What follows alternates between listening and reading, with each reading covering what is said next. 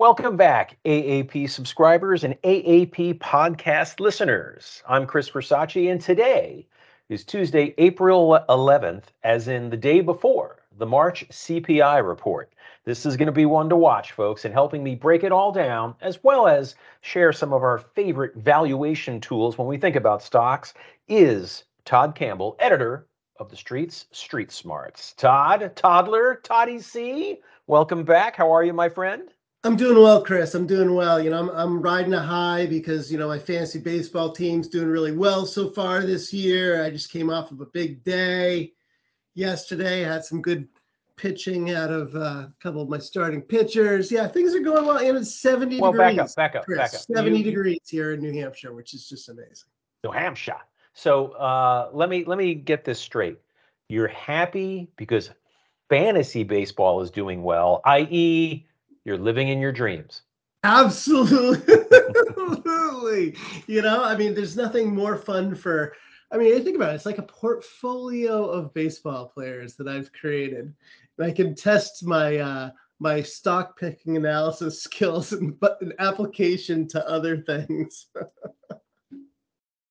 Okay, Todd, let's get, uh, how about we get back to reality? What do you say? Yeah, let's do it. No, I, we got a big week with, well, big day tomorrow. And I swear, probably nobody's thinking about today today. They're all thinking about tomorrow morning. It's going to make for an interesting close because yeah, I assume no, I, that lots of people will be flattening out because of the uncertainty. I, I agree. So let, let's, let's set the stage for this. Um, You know, so again, we're Tuesday, April eleventh. Uh, on the twelfth, we get the March C P I. The thirteenth, we get the March P P I. And we round out the week with the March retail sales report. And, you know, as we know, the market is uh, has started to reprice in a twenty-five basis point move by the Fed in May.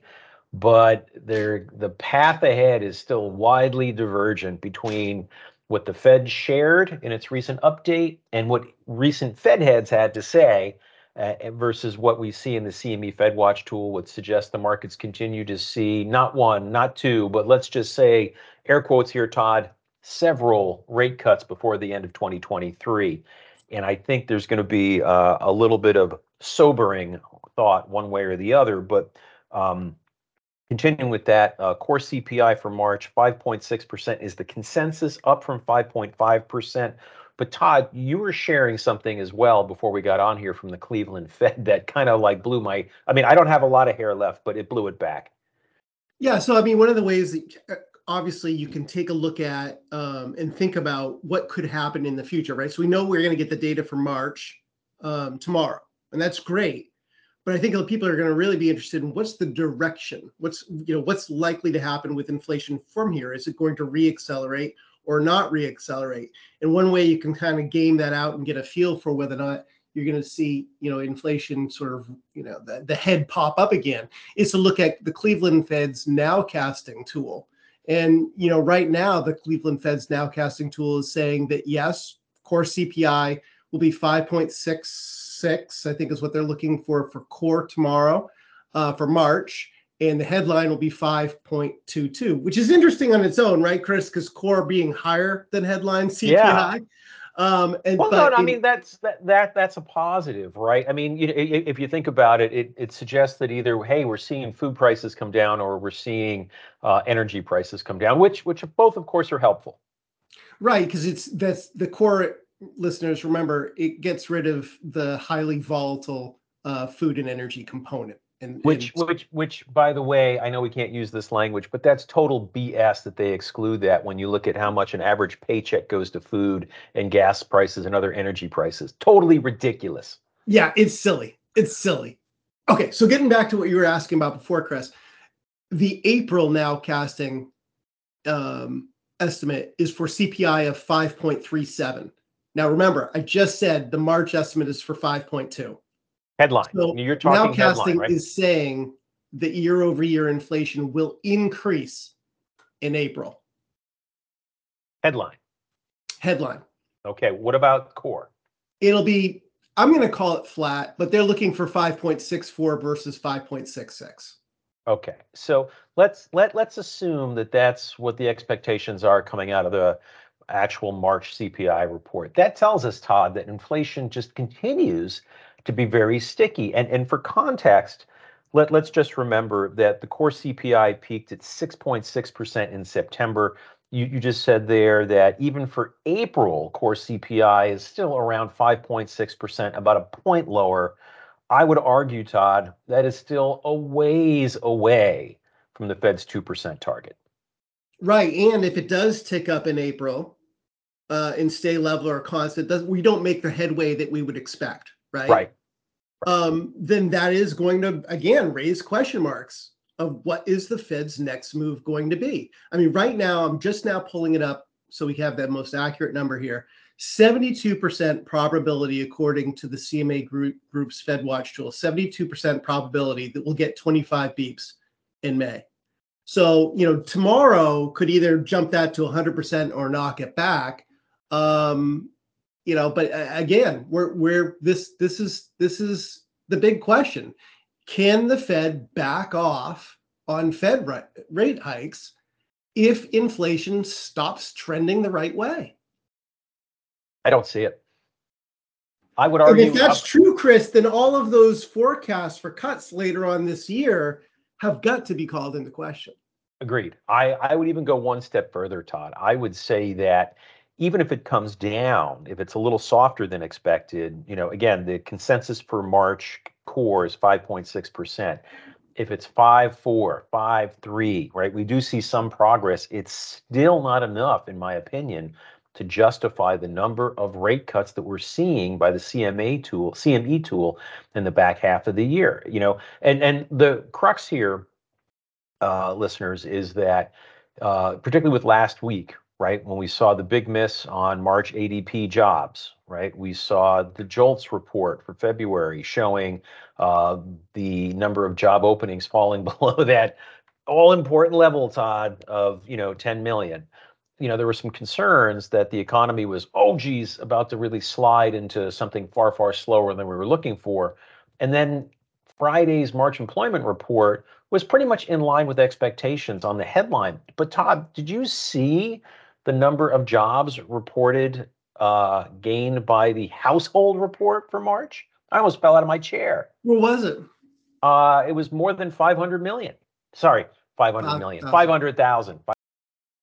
Yeah. I want to say it was closer to five. I want to say it was a little north of five fifty, but easily north of five hundred. Households starting to make up the gap that it was giving up last year.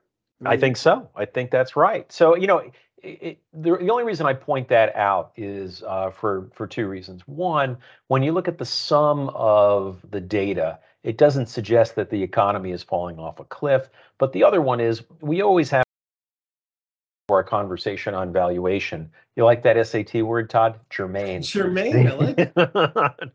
Anyway, um, what I was going to say is it, it'll be germane to our conversation on valuation because you really want to triangulate around the data as much as possible so you get a real feel of what's going on. And in my experience, it's always a little dangerous to use just one data point to make a conclusion. And, and again, we'll, we'll talk more about this when we get into valuations. But, but Todd, What what are you thinking about that? Do you do you agree with that line of reasoning that I'm putting out there, or do you do you have another take on it? Um, I wouldn't. I would only say that this is the time of year seasonally where you do see some strength in some prices for for some commodities, and especially oil. Um, so it may not the in the year over year change theoretically, because we did have a huge spike in commodity prices after, you know, go in the second quarter of last year. So the year over year comparisons are much easier. So you could still show some pretty solid year over year growth as we push deeper into May and June. So, but I think that the, so I wouldn't, don't necessarily, I would call one month a trend necessarily, right? Mm-hmm. I think we're gonna have to see how it kind of evolves over time. But, you know, your point about looking at multiple data points also should probably apply to inflation. So where a lot of people like to focus on C P I, that's a lot of media attention is, is paid to that, obviously. The Fed's preferred measure is P C E. And I just looked at the Cleveland Fed's nowcast tool for the P C E numbers to also see if they confirm what C P I is saying. And Chris, they actually show a pickup in year over year for both the core and the headline in P C E in April. So that is also something that we're going to want to keep our eye on, basically confirming uh, what what you know we just talked about with C P I possibly, you know, making less headway, making the Fed's job more difficult if if in terms of pausing, um, if multiple in uh, indexes rather um, start going the wrong way. Right. No, I totally agree. And and before we transition over, Todd, I, I have to admit, I didn't look at this. I don't know if you did.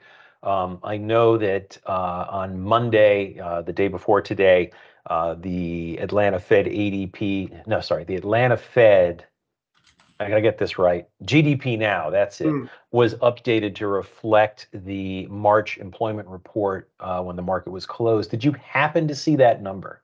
Yeah, it's actually been revised up again. So I think it got down as low as one point five percent. Mm-hmm, mm-hmm. And now we're back to two point two percent. And this is something we talked about the other day. I think it was maybe two weeks ago. We were talking about how you still get G D P Now gets updated because data is, you know, rear view mirror, right? So it will still get updated um, in the month of April for the first quarter, until, of course, we get the release later this month. I think the next update is scheduled for the fourteenth, actually, this Friday. Because yeah, we're gonna so that'll that. mean that'll mean C P I, P P I, and most likely retail sales. Retail sales. Like, do we get industrial production or productivity? You, I think we. I, I don't know, but I, we we tend to get them on the same day. Yeah, so I, I think that those will go into it as well. And you know, but again, for perspective, G D P Now was over three percent. You know, in mid-March. Right. But, but so remember, it's still trending, the, the revisions are still trending lower for G D P. Right, right, right. And again, that model is updated as new data points are kind of, you know, come due. Uh, they have a wonderful uh, link on that page that actually tracks back, I think, the last several weeks. You can get a real rolling feel for what's, you know, uh, making the forecast model, you know, stronger, weaker, what have you. So I, it's it's a pretty good little tool. And I have to say, Todd, that um, just stepping back for a second, the various regional feds, they put out a lot of good data, don't they? Absolutely. I think that their individual information that they release is in many ways more valuable than what they, you know, the group think, group stink, as Doug Cass likes to likes to say, where they get together and they all settle on, okay, this is the message we are going to hammer home to everybody. But yeah. I think if you go to each individual um, Fed's page, there's all sorts of really interesting insights you can glean. Agreed, agreed. And, and with that, uh, before we transition over to valuation, you, I think one, maybe two podcasts ago, Todd, you, when we were talking about tighter credit, you said there was one report that you were waiting to see. Right. Any idea when that comes out? No, it should come, I imagine, soon. It's the S L U S report there, the Survey of Senior Loan Officers. Is that the one you're talking about that I mentioned? Yes, it is. Yeah. Okay. So in the January report, it did indicate credit, tighter, tighter credit standards and um, lower limits and more collateral being requested. And obviously, since January, a few things have happened in the world of finance. So it wouldn't shock me if the survey this time around is pretty, pretty dire, dour, whatever. I mean, I, I have a hard time believing it that banks are getting any friendlier. Um, and, you know, with with obviously the big, we got J, what, J P Morgan, Wells Fargo, and Citi on Friday. P N C, P N C too. And P N C as well. That's right. Yeah. But over why, the course of the next two weeks, a lot of insight yeah, agreed. into, agreed. into but, loan activity. But, but sorry to almost talk over you there, Todd. Um, but, you know, here's the thing, right? Do they need to get friendlier? Because, you know, I, I I wrote this piece adding a new position to the A A P portfolio earlier today. Members, be sure to check that out. Um, and, you know, anytime there's a vacuum, right, it tends to get filled a little bit. Yeah, that's, you know, um, I, I think a great example, and I, I allude to this in my comments, you know, uh, you know, Sears, Modell's, Sports Authority, Circuit City, uh, Borders Books, each of them, right, had customers who were still going there, still trying to buy products even when they closed. And it, it's an incremental gain for those who are still left standing. Right. So why would I mean, those banks don't necessarily have to get more aggressive in the near term. They might to pick up incremental business, but they don't have to is the point. Yeah, I mean, there will be individual, like like anything, right? There will be individual winners and losers, right? I mean, in the aggregate, maybe it's telling you that the the the headwinds against the industry have have strengthened, and that may make it more difficult uh, to identify those winners, or maybe there's fewer winners to, and that's why you need, you know, the work that Real Money A E P is doing. Um, you know, to highlight and kind of ferret out who those winners could be. Um, but I, I think that that is, it, you know, what's interesting too is if bank credit standards are tightening uh, and loan activity is falling, well, that does give the Fed some cover, because mm-hmm. theoretically oh, yeah. Yeah, yeah, it, would yeah. add, it would add to the thinking that any uptick in inflation will be, in this case, transitory, um, and, and, you know, will revert slower because, you know, I mean, financing is the uh, the engine of economic economic activity, right? Yeah, I mean, we we've talked about this at a, in A A P, and I'm sure others have elsewhere. You know, the the the big unknown is, you know, what's the equivalent of that credit tightening? twenty-five basis points, fifty yeah. basis points. We we simply don't know yet. And you know, candidly, and I've shared this with A A P members. You know, I, I really want to pay attention to what these banks over the next, you know, week, ten days uh, tend to say as they report about a variety of things, from loan growth, loan growth prospects, credit quality, the consumer, um, but really what they see ahead for for activity, not not just to see if we're getting a turn in the investment banking business, uh, which I, I doubt we're going to see near term, um, but really what they're seeing um, on on the fallout for this tighter credit. Um, to me, that's that's going to be probably one of the most insightful things that we'll get uh, from the banks over the next couple of days. Yeah, I mean, what I, I'm really curious too, and this is something that Doug Cass um, has talked a little bit about recently, is the commercial real estate market and some of the, the potential pain points there. I mean, obviously rates are higher, and if banks want more collateral, uh, refinancing floating rate debt that was used to secure some of those commercial real estate properties could become hard.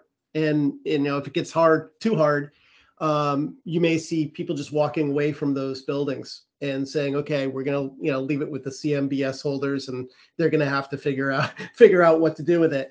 Uh, and we've already started to see some of that stuff. And we saw PIMCO um, last, I think in February, uh, basically default on one point seven billion dollars in commercial um, property uh, loans on seven different buildings.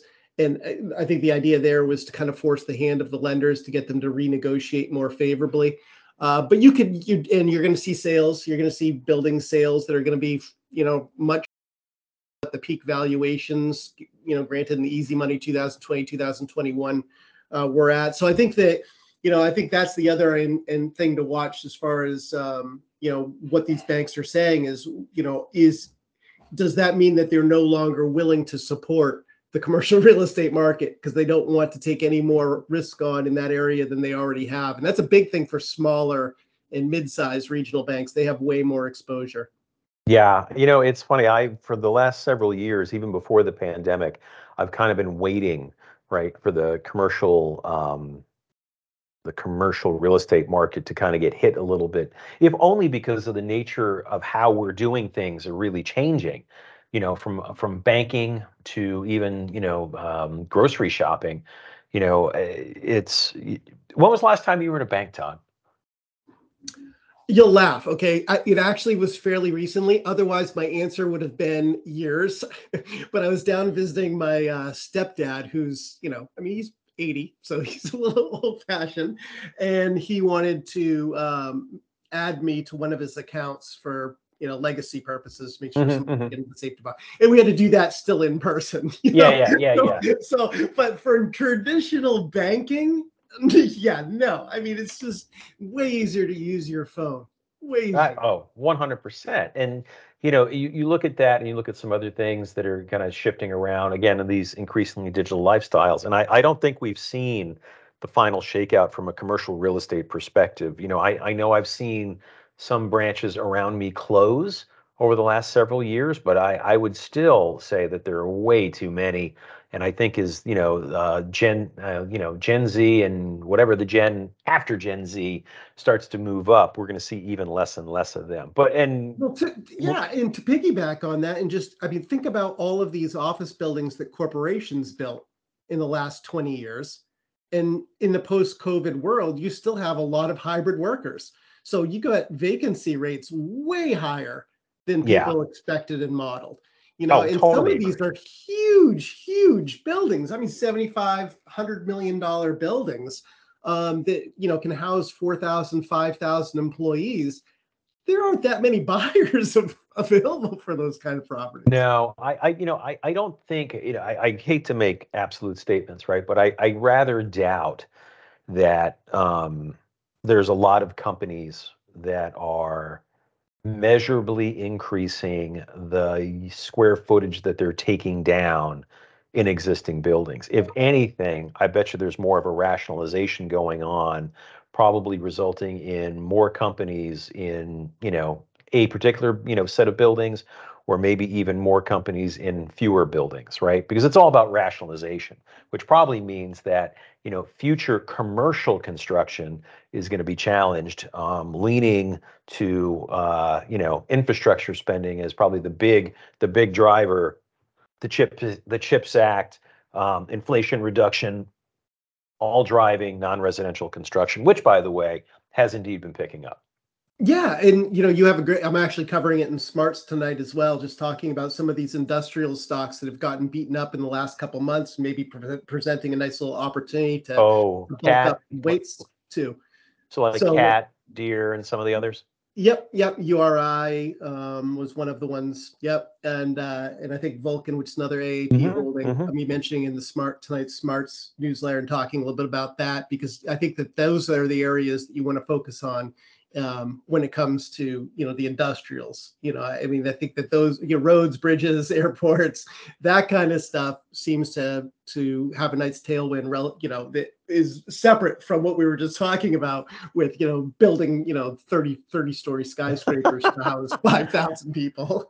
Yeah. Yeah. So I'll, I'll let you in on a little secret. So, um, you know, obviously I'm, I'm tracking that data kind of closely, but the one that I haven't seen a lot of people talk about, and this is probably just given my uh, history uh, back in the mid nineties when I was uh, working on a team that covered um, machinery capital goods stocks. Um, we covered actually uh, the railcar manufacturers, Trinity Industries, Greenbrier, and there was like one or two others out there. I think American Railcar was public back then. Um, and we would track commodity loadings. So the Ameri the Association of American Railroads puts out weekly data, and then you and then monthly data, which you can of course aggregate up for the quarter and stuff. So I, I continue to track that. And last I looked, uh, what was it? Non-metallic minerals, uh, concrete, sand, aggregates, blah, blah, blah. The traffic was, you know, up nicely year over year. So, you know, that's another indicator to me that, hey, this non-residential construction is happening because you need those materials. Yeah, it's a really good early look um, to see. I agree with you. And it's funny, I haven't looked at that recently, but about a decade ago, I remember that was part of like my weekly ritual where I had to go through and just see what the heck the changes were, because I really did, you know, kind of uh, hat tip you and what's going to happen in some of these baskets, like basic materials and, and also industrials. Or, or, or last year, you know, if you were looking for the turn in the automotive industry, you know, the weekly data, if you tracked it great with, uh, with uh, automotive uh, loadings, it was great. Great point. Great point. And also I, there was, a, I think there was a way to look at oil oil tank, you know, the, the special ones that they have to, on the trains to, to so, so that anyways, listeners, go, yeah, go ahead and, and Google that up and check it out. Add it to your bookmarks. But I think the word you're looking for, or the two words are tanker cars. Thank you. All right, Todd, let's, uh, let's pivot here and talk valuation. And, and part of the reason I want to do this is, you know, folks were always saying, oh, the P E of the market, the P E of this, whatever. But, you know, um, as I mentioned earlier, you know, uh, I don't like to hang my hat on any one number. Uh, typically, when I'm trying to assess the value of a stock, uh, either upside, downside, like we talked about in last week's podcast about determining risk and reward. I try to triangulate, use multiple tools uh, to determine those upside, downside, uh, you know, um, levels. And I, I think I rattled off pretty quickly last week, you know, uh, from P Es. We use historical P Es. We use uh, peer P Es, taking a look at, you know, where they've peaked, where they've troughed in the past, what earnings growth are kind of looking like, yada, yada, yada. But the P E, or price to earnings ratio, is probably one of the simplest, quickest, arguably dirtiest tools out there that people use. Um, it has its um, merits, I would say, but it's not the only tool that is out there. And Todd, because um, you know uh, you're joining me today, not the other way around, I'm going to allow you to share some of your favorite valuation tools. But but just remember, Todd, I got a whole list of them right here. Fantastic. Well, I'm going to give listeners my my favorite tool. This is the tool that I've been using for well over twenty years. This is part of the model that I used and used to sell to portfolio managers at major hedge funds and and um, and mutual funds. And part of that model with for valuation, what I would do is very simply, it's very easy, you can do this yourself, um, is calculate the forward P E and then compare the forward P E as a ratio to the five-year P E low. And really what you want to do is you want to find your forward P E to be as close to or below the five-year P E low. So I would reward a company if it had, say, the ratio is one point five or less. And I would really be happy when I saw it at one or below one. Wait a minute, wait a minute, wait a minute, here, wait, wait, wait, wait. Did you just say reward the company, as in, yes, I, Todd, will give you my dollars? I hereby, yes, I will not buying. Yep, no, no. Reward simply meaning that it, it was an input into the model, okay, and that the model had a, it was a scoring system. So I would reward it with a higher score, and and so, and that would influence what stocks were screened better versus worse within the model. And it, what I like about it is it's a very simple, like you said, P is very simple and easy to use. It has problems, but it's very simple and easy to use. And what I, the reason I use forward P E is, and I use, so I use forward P E relative to historical P E. And that's because stocks are forward looking. So if I see a stock that is trading at ten times forward earnings per share, but historically people have t- paid twenty to thirty times earnings, my assumption is that you're going to have mean reversion and that company will end up, you know, you'll end up seeing those shares lift. So forward P E relative to five-year P E low, I think, is something that many investors could benefit from, in, you know, including in their in their valuation toolbox, if you will. Okay, so that's that's that's interesting because you just said it's it's a ratio, right? So in the past, one of the things that we've done, this is back in my cyclical days that I was alluding to earlier, we would actually look at the ratio of a company's P E to the P E of the S and P five hundred over time. You know, and that's not one that folks, you know, that, that that's not one of the well-trodden out ones, but it is another tool that you can look at. Um, it is important, though, to understand the history where you are in the cycle. Why are you laughing? No, I, I agree with you. I wasn't laughing. I was just smiling. Oh, okay. I agree with you. The only thing that I would say, and the reason that I don't use that in the scoring model, is that I've found that it's better to compare apples to apples rather than apples to oranges. So you could, for example, compare basic materials industry P E mm-hmm. to a basic material stock. That would give you more insight than, say, maybe looking at the S and P five hundred relative to the S and P five hundred, because some baskets obviously are going to have just naturally lower P E ratios, like consumer goods stocks, than, say, technology companies. So, and I, and then I actually focus on individual companies' P E ratios, because some companies within technology, say, compare an I B M's historical P E mm-hmm. to, say, CrowdStrike's. Oh, uh, yeah. It's going to be, no, give you no, no, no. total apples total apples and oranges. Totally. Yeah, but I, with you. I, I do think that, yeah, it's interesting to be able to look at it. And you're right. I do remember them that a lot of people were were looking at that at one point. Yeah, yeah, I and I agree with you that you you know one of the first things that I do when I'm taking a look at a name is I, I will actually look at a five to ten year chart, uh, price chart of the stock, and I will note you know where it bottoms out, you know both from a multiple perspective, uh, and we'll we'll talk about some of the ones that will that we tend to use, but also from a news flow perspective, what drove those shares to that point. And also take a look at the economic data at the time, again, trying to understand what was working for or pushing on the company's business, its earnings, and therefore the stock price. So, okay, Todd, so we've got uh, simple P E, we've got this um, forward P E, which, by the way, is that the is that the current quarter annualized or rolling forward twelve rolling, months? Rolling forward twelve months. Okay, okay, perfect. So we have that compared to the five-year P E low. Um, now, Todd, what are your thoughts on the P E G or price to earnings growth ratio? Do you like it, not like it, find it can be challenging? When, when, when do you bust that out? I don't use it nearly as much as I did a long time ago. And why, yeah, why first, is that? I, when I first got started in the business, I want to say ninety-seven, ninety-eight. It was. It seemed like there were a lot of people using P E G in the early part of the, you know, the two thousands, late. Well, two thousands. I mean, yeah, think about it, right? Because this internet thing is going to go on forever. Yeah. right. right.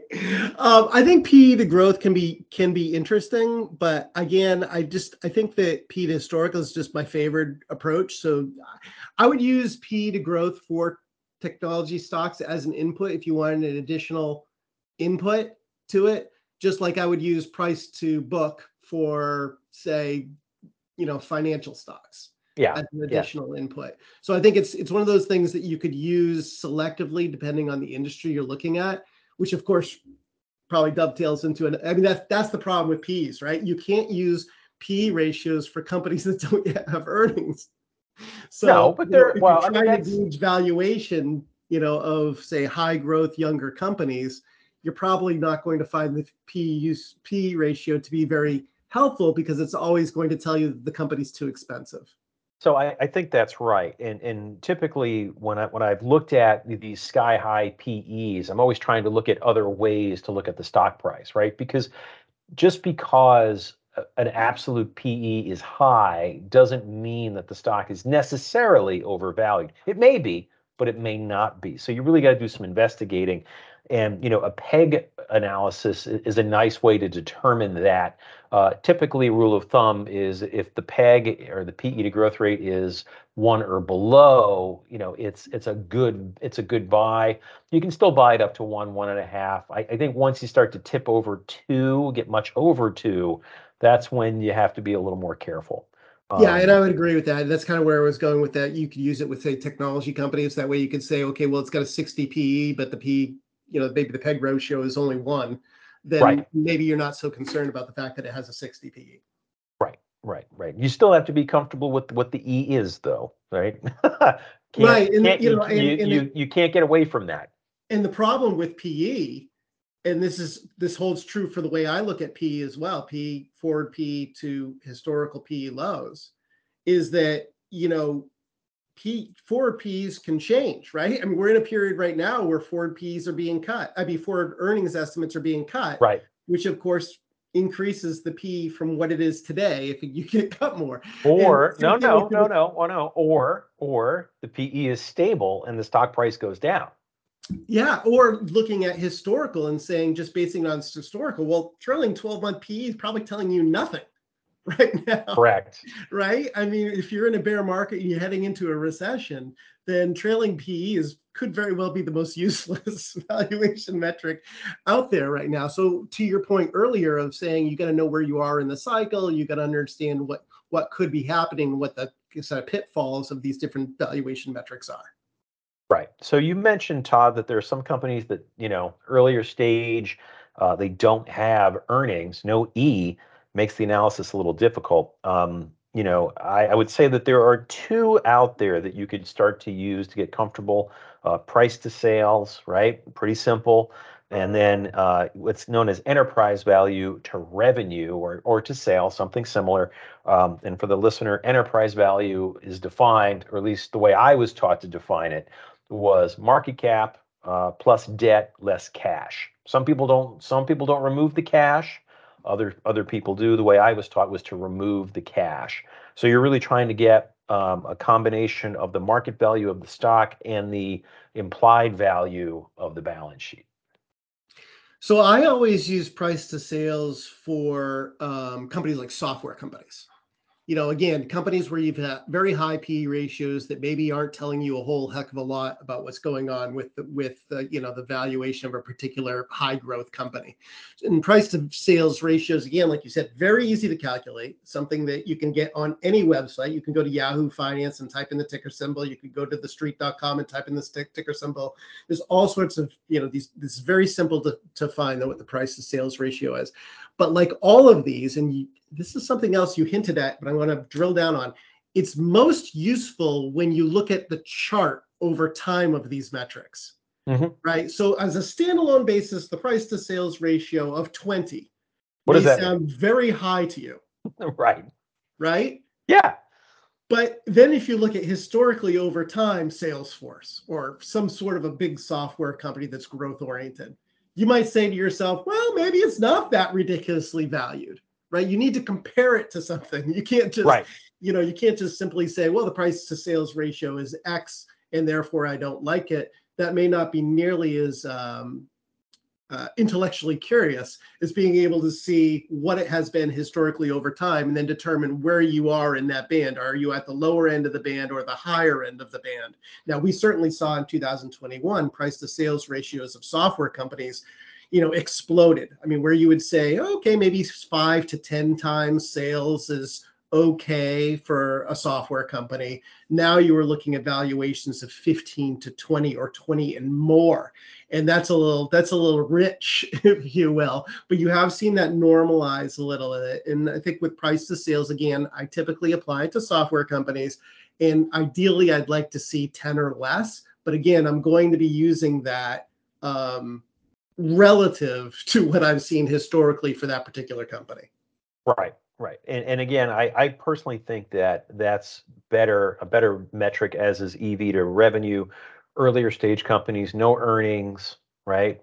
Uh, and by no earnings, I mean no bottom line earnings, no EBITDA, earnings before interest, tax, depreciation, amortization.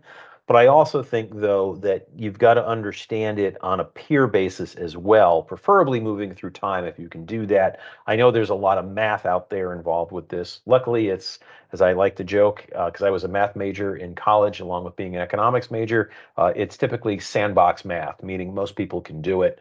Uh, and there are a lot of tools out there um, that can help you uh, look at this data. Even there are a lot of tools that actually show the data.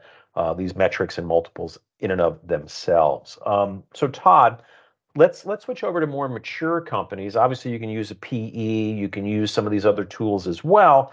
But two other metrics that tend to get mi- and that enter the mix, enter the fray: dividend yield and enterprise value to earnings before interest, tax, depreciation, amortization, otherwise known as EBITDA.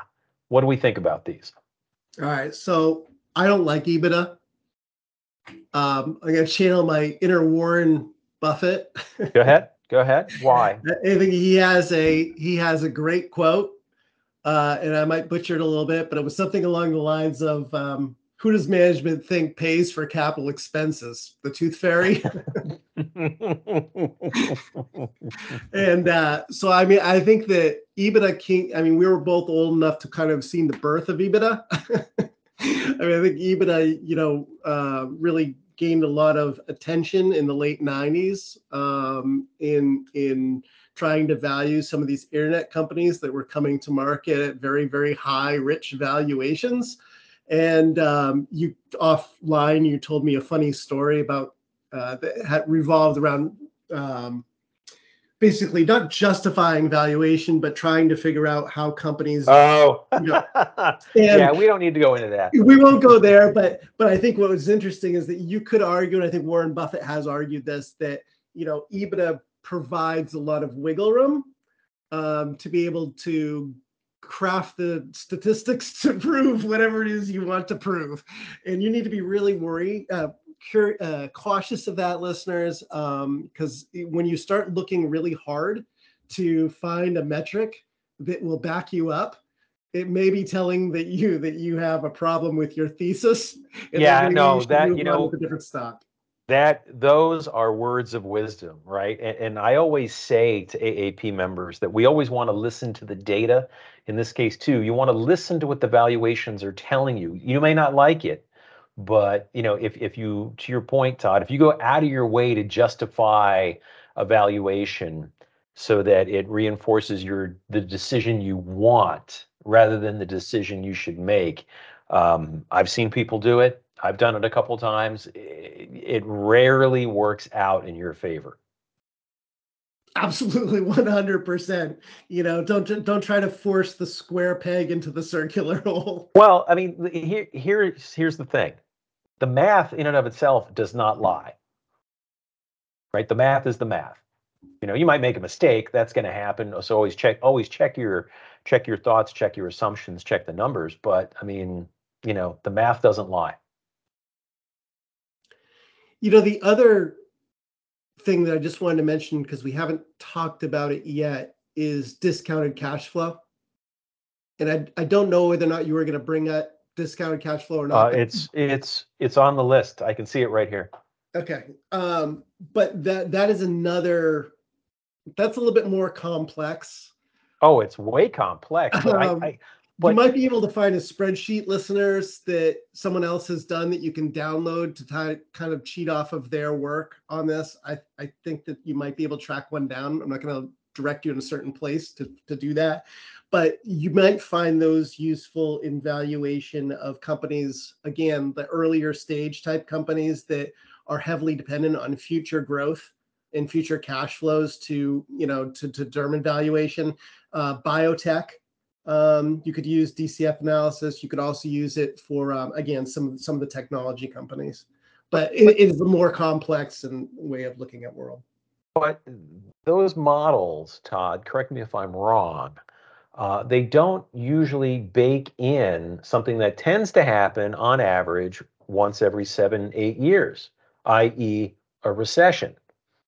So, you know, there are only, I mean, you, again, you really need to understand where you are in the cycle. If you're in the early part of an economic cycle, you might have, you know, several years that you can look forward to. I think the further you get into the cycle, and again, seven to eight years on average, you, you need to be mindful of what could happen and just recognize that in your discounted cash flow uh, analysis, maybe making some assumption changes to that model so you can uh, be a little more prepared. Because, um, you know, we've all seen, I shouldn't say we've all seen, Todd, you and I have seen the uh, the decks that early stage companies looking for venture funding tend to have.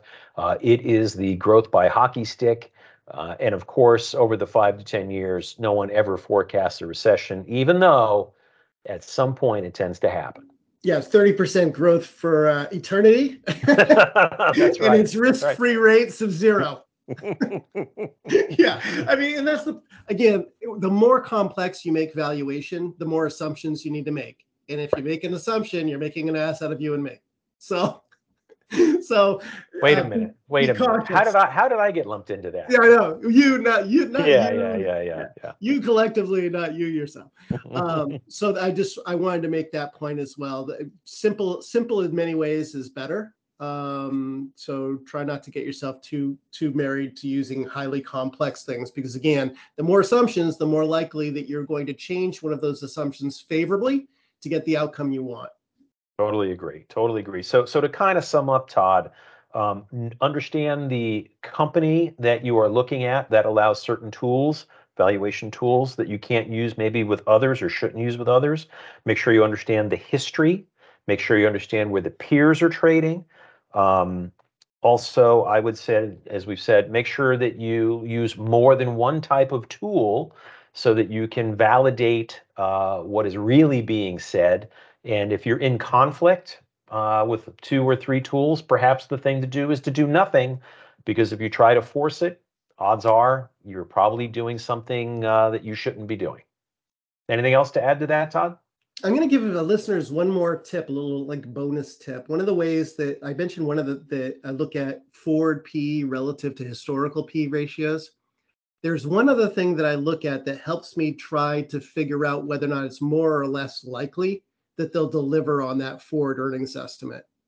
And that is to track their history of beating earnings expectations. So again, not perfect, but if you've got a company that's beaten earnings outlook in each of the last four quarters and estimates, it gives you a little bit more confidence that maybe the company is executing well and will over-deliver on their forward estimates as well. So the best case scenario would be history of beating estimates and a very cheap P E relative to historical P E. I, I think that is a good point to add, Todd. Uh, I think history again goes there. Knowing where you are in the cycle again goes there. Um, you you did say the last four quarters. I know that there's a number of sites that tend to show that. I think Yahoo Finance is among one of them. Uh, but do you know of a way to go back even further than that? If you wanted to track six quarters, eight quarters on a on a rear view basis, do do you know of any that might have that? I, I do, I do, and you know, I think. You know, I, Seeking Alpha actually has that tool. They've integrated that now. You can actually type in the stock symbol, click on, I think it's their um, earnings tab, and it'll show you fifteen quarters. Oh, okay. okay. So you can, and it'll chart it for you. And I and I um, imagine to other tools, uh, FactSet, Bloomberg. I'm sure that they. Oh have yeah, those. the more. Yeah, I, I'm sure that I'm sure those more robust services. Spend all that money. Well, no, no, no. I'm, I'm, I'm, I'm just pointing it out because they, they tend to have a lot of uh, tools. But here, um, you know, we're, we're trying to uh, help identify uh, tools and and other uh, things that folks can use without breaking the bank. Correct. Yeah. yeah. Okay. All right, Todd. Uh, I think that's it for today. Any, any closing thoughts before we get out of here? No, I'm just really eager to see what happens tomorrow with that C P I report. I'm sure we're going to have a lot to write about. Uh, I look forward to uh, your uh, musings on it. I'll be sharing mine with the folks over at A A P. Uh, of course, Action Alerts Plus, which you can uh, sign up for by heading over to the street dot com, where you can also sign up for Street Smarts. And by the way, Todd, I thought I saw an interesting promo. Are they back with a dollar for Street Smarts? They are. We're do, we're trying a dollar for Street Smarts. You can start it for one year, one dollar. So I mean that that's. I think everybody can find that in their cushions, in their couch, uh, maybe under the seat of their car. Um, Gee, and wait a minute. Wait a minute. You're you're telling me that for less than I would pay at Starbucks for a cup of coffee, I can get a year of Todd Campbell? One year, one newsletter every day, telling you what I think is the important news of the day uh, that you need to know to make more money. Well, listeners, I think you need, I think as we close out this podcast, you know what to do. That's all I'm saying. Todd, I'll catch you next time. Thanks, Chris.